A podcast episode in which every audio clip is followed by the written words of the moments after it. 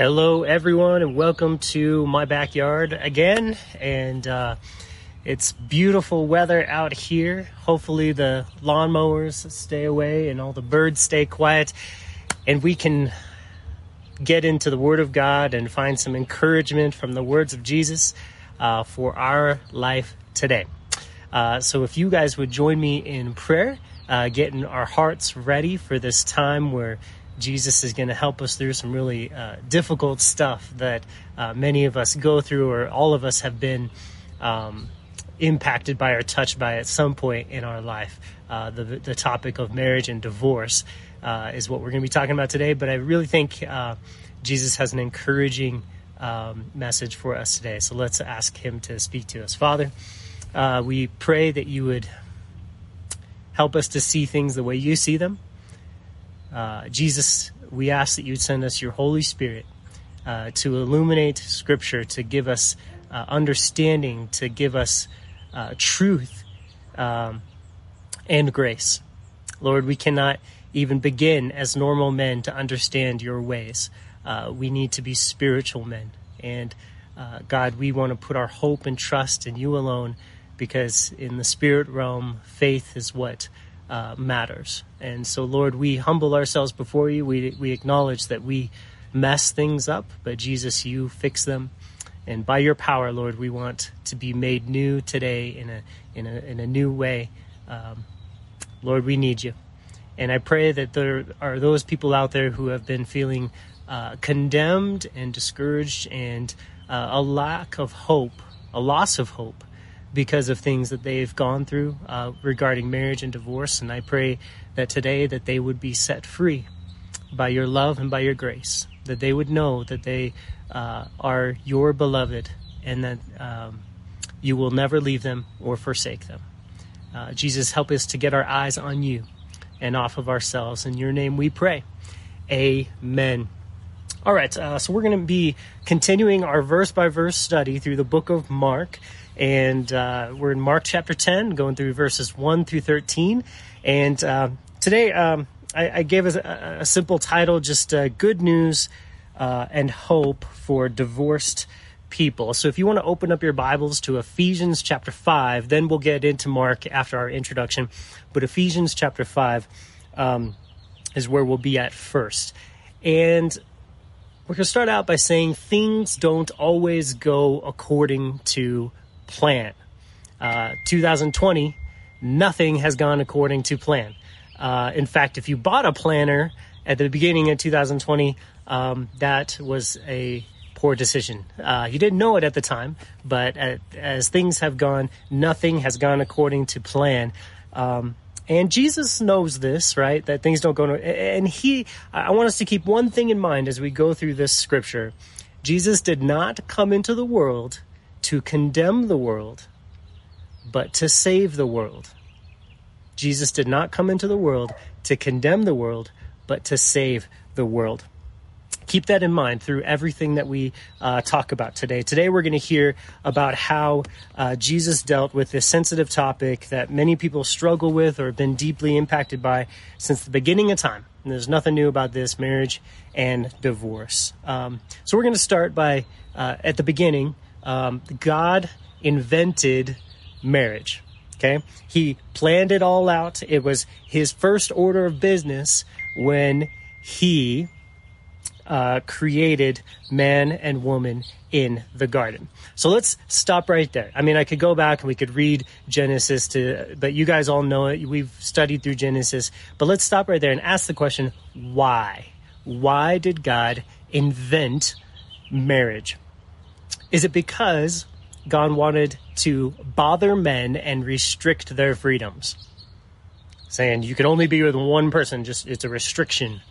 Um, or was it because he wanted um, um, us to have more rules and standards and laws uh, and, and lay them on our backs so that we would fail to live up to them? Or was it because he wants us to be happy or was it was be, was it because he wants us to have kids, godly kids?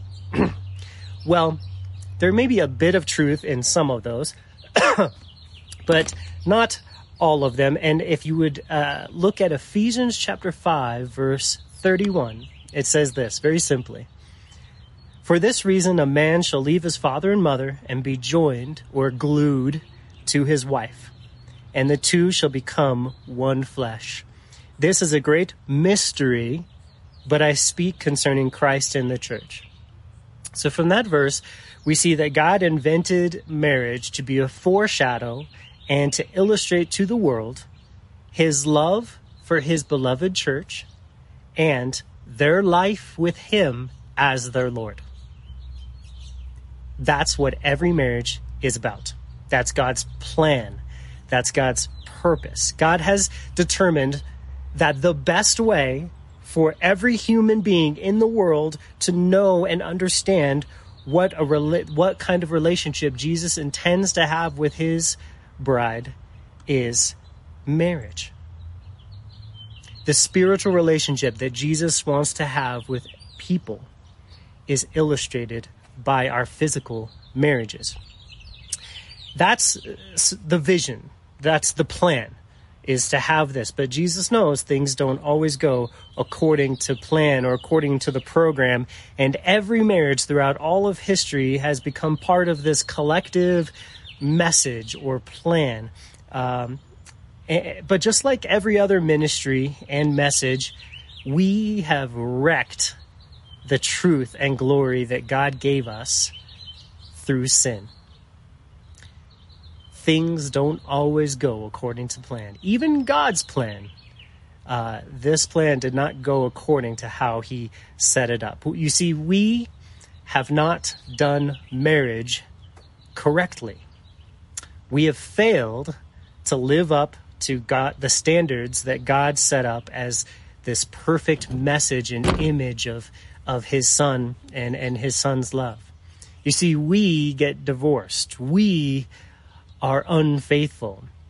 We are selfish. We speak unkind and disrespectful words. We don't protect. We don't love. We don't listen. We teach our kids to do what we do. We get annoyed. We get harsh. We aren't patient. We cheat. We lie. We hide. We yell. And all of that was on Monday. We reject his plan in exchange for our own plan to seek out what we think will make us happy. You know, whether man or woman, some even seek to marry a bunch of people and buy a bunch of tigers. Um, or some people just don't get married at all, thinking that they can live outside of God's world and plan that He created, not realizing that they're also placing themselves outside of His blessing as well. Wondering why uh, joy and peace are never granted by God to those who refuse to trust His Son and honor His role as the bridegroom. Have I offended everybody yet? Let me keep going then. Um, we are self centered. We think our marriages are about us when really they're about God. And so often we blame God for the very thing that reveals our sin more than anything else. Like blaming the doctor for showing us the test that reveals our COVID or our cancer. We don't like seeing our sin, and our spouse will reveal more about our deeply rooted sin than anybody else. So, sin wrecks marriages. Marriages that God commissioned and that God had a plan for, sin wrecks them. And then what happens? What happens after sin has wrecked a marriage? Well, we get divorce we see people who get divorced and we look down on them like they have a black stain on their lives. If we got divorced, the devil goes into overtime to condemn us, flooding our thoughts with every single mistake we ever made, filling us with shame and bitterness. And the kids, the kids must deal with unanswered questions and brokenness that they feel and experience that always follows a divorce. This is why everything I've just talked about, all the trouble we've created, this is why we need the gospel. And that's what we're going to say see today is that we need Jesus. We need his power, his love, his forgiveness, and his supernatural resurrection life. We need it for ourselves, and we need it so that we can pour that life into others as well that are in our life.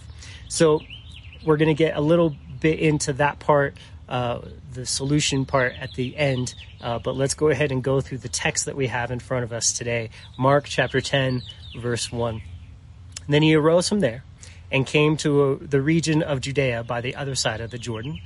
And multitudes gathered to him again. And as he was accustomed, he taught them again. The Pharisees came and asked him, Is it lawful for a man to divorce his wife? Testing him. That word testing is important.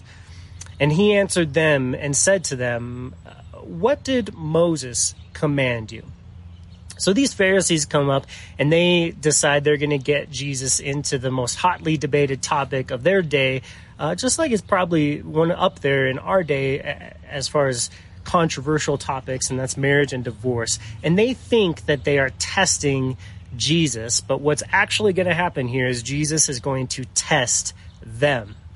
Um, again, this was a hot topic issue, and there was basically two camps in Israel during these days. And just a brief history lesson. The first was uh, Rabbi Shammai, uh, and he he was the very strict conservative teacher uh, that lived uh, during that time, and he taught that.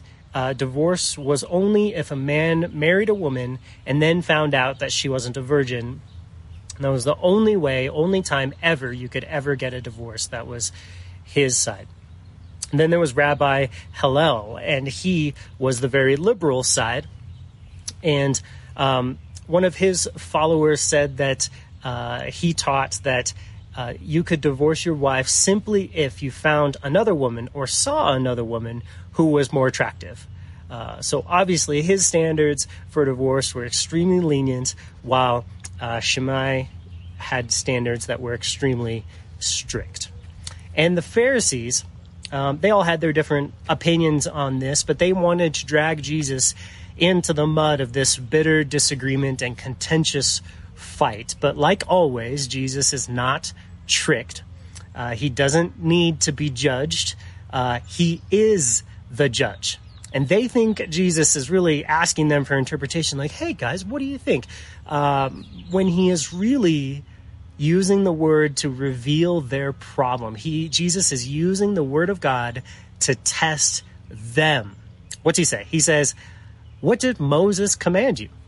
You guys are Bible experts. You guys are law experts. What, what does it say? Jesus brings up the law because Jesus knows that their response to the law would show their problem. It would show where their heart is at. You see, the law has this amazing ability to reveal us, our deepest insights. And it will either reveal humility or it will reveal pride.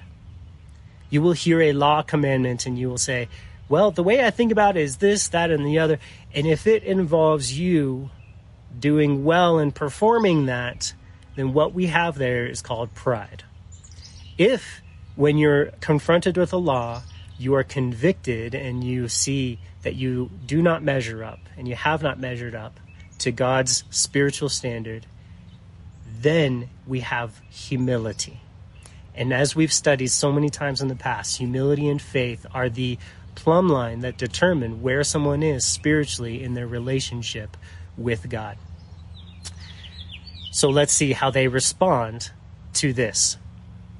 They said, Moses permitted a man to write a certificate of divorce and to dismiss her. So these Pharisees respond with the letter of the law. They know the right answer, they think. But what they fail to understand is that the law is not a list of right answers. In fact, you cannot really know God's law and understand the meaning of it unless the Spirit of God teaches it to you or writes it in your heart. Because the law is spiritual and holy and good, and we are not. So the law is like a litmus test that can reveal what is inside of you by your response to it. Only the Spirit of God can teach us the law in our spirit. And we can see how this works in the response that Jesus gives to them. So look what he says. And this, Jesus answered and said to them, Because of the hardness of your heart, he wrote you this precept. But from the beginning of creation, God made them male and female. And for this reason, a man shall leave his father and mother and be joined or glued to his wife, and the two shall become one flesh, so that they are no longer two, but one flesh. Therefore, what God has joined together, let not man separate. So Jesus shows them, these Pharisees, that they missed the heart of God. They missed the plan of God because they have been looking for a way out of marriage. They didn't ask this question because they wanted to honor God. They wanted to get their own way and divorce uh, their wives while still appearing to be holy in the people's eye and in God's eyes. They don't have God's heart. And that's the whole disconnect that Jesus is, is teaching them here. You guys are missing the whole point. You want to get out of your marriage when God's heart was for you to glorify Him in your marriages. They were using the law unlawfully. They did not seek the Spirit of God to teach them the heart of God, to show them God's heart in it. Now, an important clarification needs to be made at this point. This teaching uh, Jesus is giving about marriage and divorce is not the complete uh, teaching of all the doctrines and, and what to do and what not to do. Paul teaches us much more specifically in his letters than Jesus does right here. Jesus, what we're focused on is that Jesus is simply revealing the root of the problem in the Pharisees, that they didn't really understand the law because they really didn't know God. They were experts in the law, but they were estranged from the God who gave the law. They knew what the law said, but not what it meant. And this is common even to this day in our day, in 2020 in Denver, when people, like the Pharisees, take a law and attempt to justify themselves in God's sight, they are missing the whole point. Not a single law in Scripture is given for that purpose, so that we can see ourselves as being right in God's sight. The law does not accomplish that purpose, the law does not do that. The law says you are a sinner. You fall short. And any use we put to the law outside of that is called an unlawful use of the law. It's not okay to use the law the way it's not designed. The law says we are all guilty of every part of it. Jesus, uh, in Matthew chapter 5, when he's teaching the, the Sermon on the Mount, he, he explains it very thoroughly uh, that no matter how intense we take the law, God's righteousness is so much higher than ours that we have broken his commandments. We have broken the law. The law is not given so that we can look down on others who have not done as well as you have. That is not the point. So, specifically with divorce, let's check this out.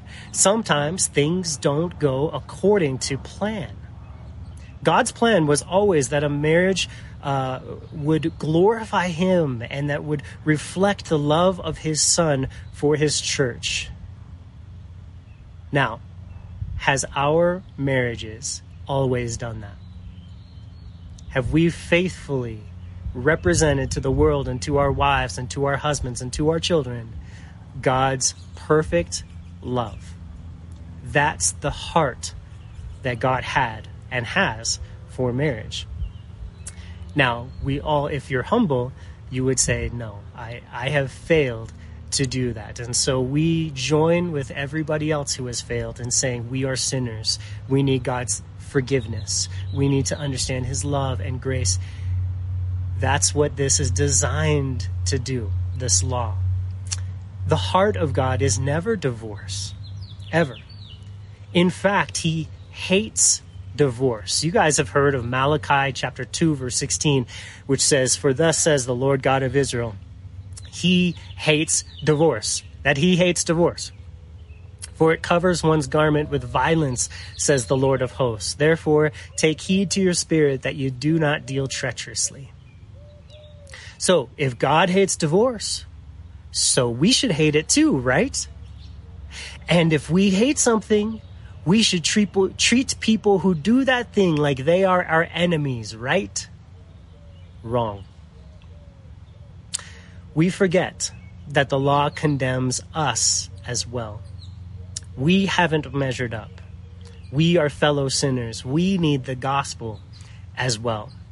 Divorce does not create second class citizens of heaven. It does not. I want to read two verses to you that I think will greatly encourage you. Isaiah 50, verse 1. Thus says the Lord, Where is the certificate of your mother's divorce, whom I have put away? Jeremiah 3, 8. Then I saw for all the causes for which backsliding Israel had committed adultery, I had put her away and given her a certificate of divorce. Yet in her tre- yet her treacherous sister Judah did not fear, but went and played the harlot also. God is also divorced. Let that sink in. God is also divorced. So, do you think there's a second class citizen feel going on there? No. God knows how it feels to go through a relationship that does not go according to plan. He knows how it feels to be rejected. He knows how it feels to be brokenhearted more than any of us because his love for his bride, his first bride, Israel, was so deep and he cherished her so much. And as you read through uh, much of Isaiah and Jeremiah, you can see his heart of brokenness after going through the divorce that he did. Things don't always go according to plan, even in God's relationship experience. But there is hope. What is that hope? The gospel. The works and deeds of Jesus Christ, the Messiah. God's first marriage ended in divorce. He declares, I divorce you. But through the death and resurrection of his Son, Jesus Christ, there is a new marriage in the heavenly places, in the spiritual world, the church and Jesus Christ. And this marriage isn't based on our performance as sinful people, but solely on his performance as the Messiah. His love and his power creates for himself a bride through the Holy Spirit. He takes the responsibility for our life. In fact, He implants His own life into us, creating a completely new race of people to be His bride Christians. And He promises to transform us through His love and through His power for Himself. He just doesn't leave us uh, to our own devices. He says, I will take care of everything for you. What a great husband. So, what we see here is that the gospel of Jesus makes all things new. He takes dead men and makes them alive. He takes guilty men and makes them righteous. He takes stupid men and makes them wise. He takes unworthy men and makes them worthy. He takes bad men and makes them holy. I want this message to be good news for divorced people you haven't disqualified yourself. You are qualified to be loved and to be forgiven. and to enter into the real purpose of marriage, which is the gospel. Now, his disciples had some further questions on this. Look what they say. In the house, his disciples also asked him again about the same matter. So he said to them, Whoever divorces his wife and marries another commits adultery against her. And if a, wo- if a woman divorces her husband and marries another, she commits adultery. Again, this is not the full teaching that we have in Scripture, but it is the heart of the teaching. That is God's plan, the plan that we have all marred and wrecked. Paul, Paul in his letters, gives us a few reasons why marriages could end, such as adultery and abandonment, but um, just like God's example, he's things don't always go according to plan. Jesus is focused here on planting his heart into his disciples, teaching them how he thinks and feels about the world and marriage and and this these beautiful pictures that that are supposed to illustrate his love. He wants his disciples to know that he is grieved over divorce and and so we should be too. He wants you know to us to know that he longs for people who have been through divorce to know his love and his forgiveness. And we should have that same exact heart as well. There is hope. Through the gospel of Jesus and what he did on the cross and his resurrection, God can restore the years that the locust has eaten. Through um, the life and the grace and the transforming work that Jesus can do in our behavior and in our hearts, we can see God do new and wonderful things.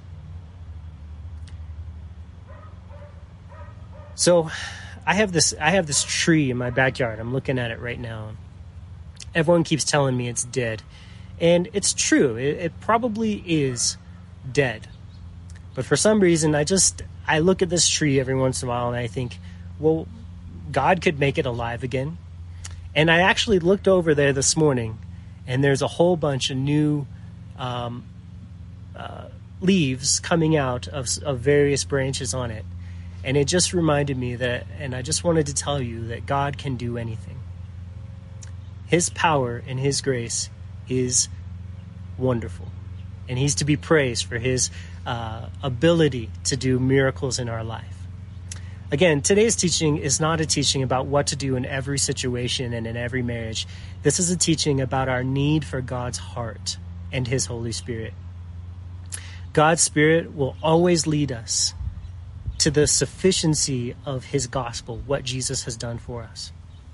And what Jesus did must be the center of our lives.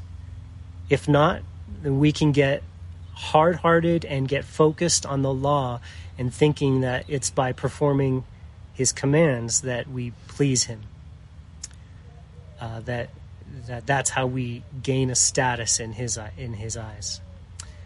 And so often we start looking down on others and feeling condemnation ourselves uh, because of our failures. So, our response today uh, to God's scripture is to pray and to ask that He would teach us the wonderful grace that, that He gives to us and brings to us through His cross. Let's pray. Jesus, we ask that you would fill our hearts with your love. Help us to know the true depths of, of your great love for us and how you have married us and given us the Holy Spirit as the wedding ring, as the seal of our marriage. And we, um, we could never repay you. We could never live up to that standard, but God, you are doing a transformation work in our hearts, and we want to abide with you. We want to put our hope and trust with you in you, Jesus, and we want to walk each step in complete and utter dependence upon you. Uh, we cannot live life apart from you. We don't want to. We desire to walk with you. And Lord, uh, we pray that you would give encouragement and peace to those who have been through difficult divorces and, and feel much pain. I pray that they would uh, look to you and obey your words to forgive those who have hurt them and, uh, and uh, to love even our enemies. These things are hard and we cannot do them apart from the power of your Holy Spirit. And so we pray that you'd fill us with that power and that you would teach us how to pray and wait upon you to be empowered by that Spirit. In Jesus' name we pray. Amen.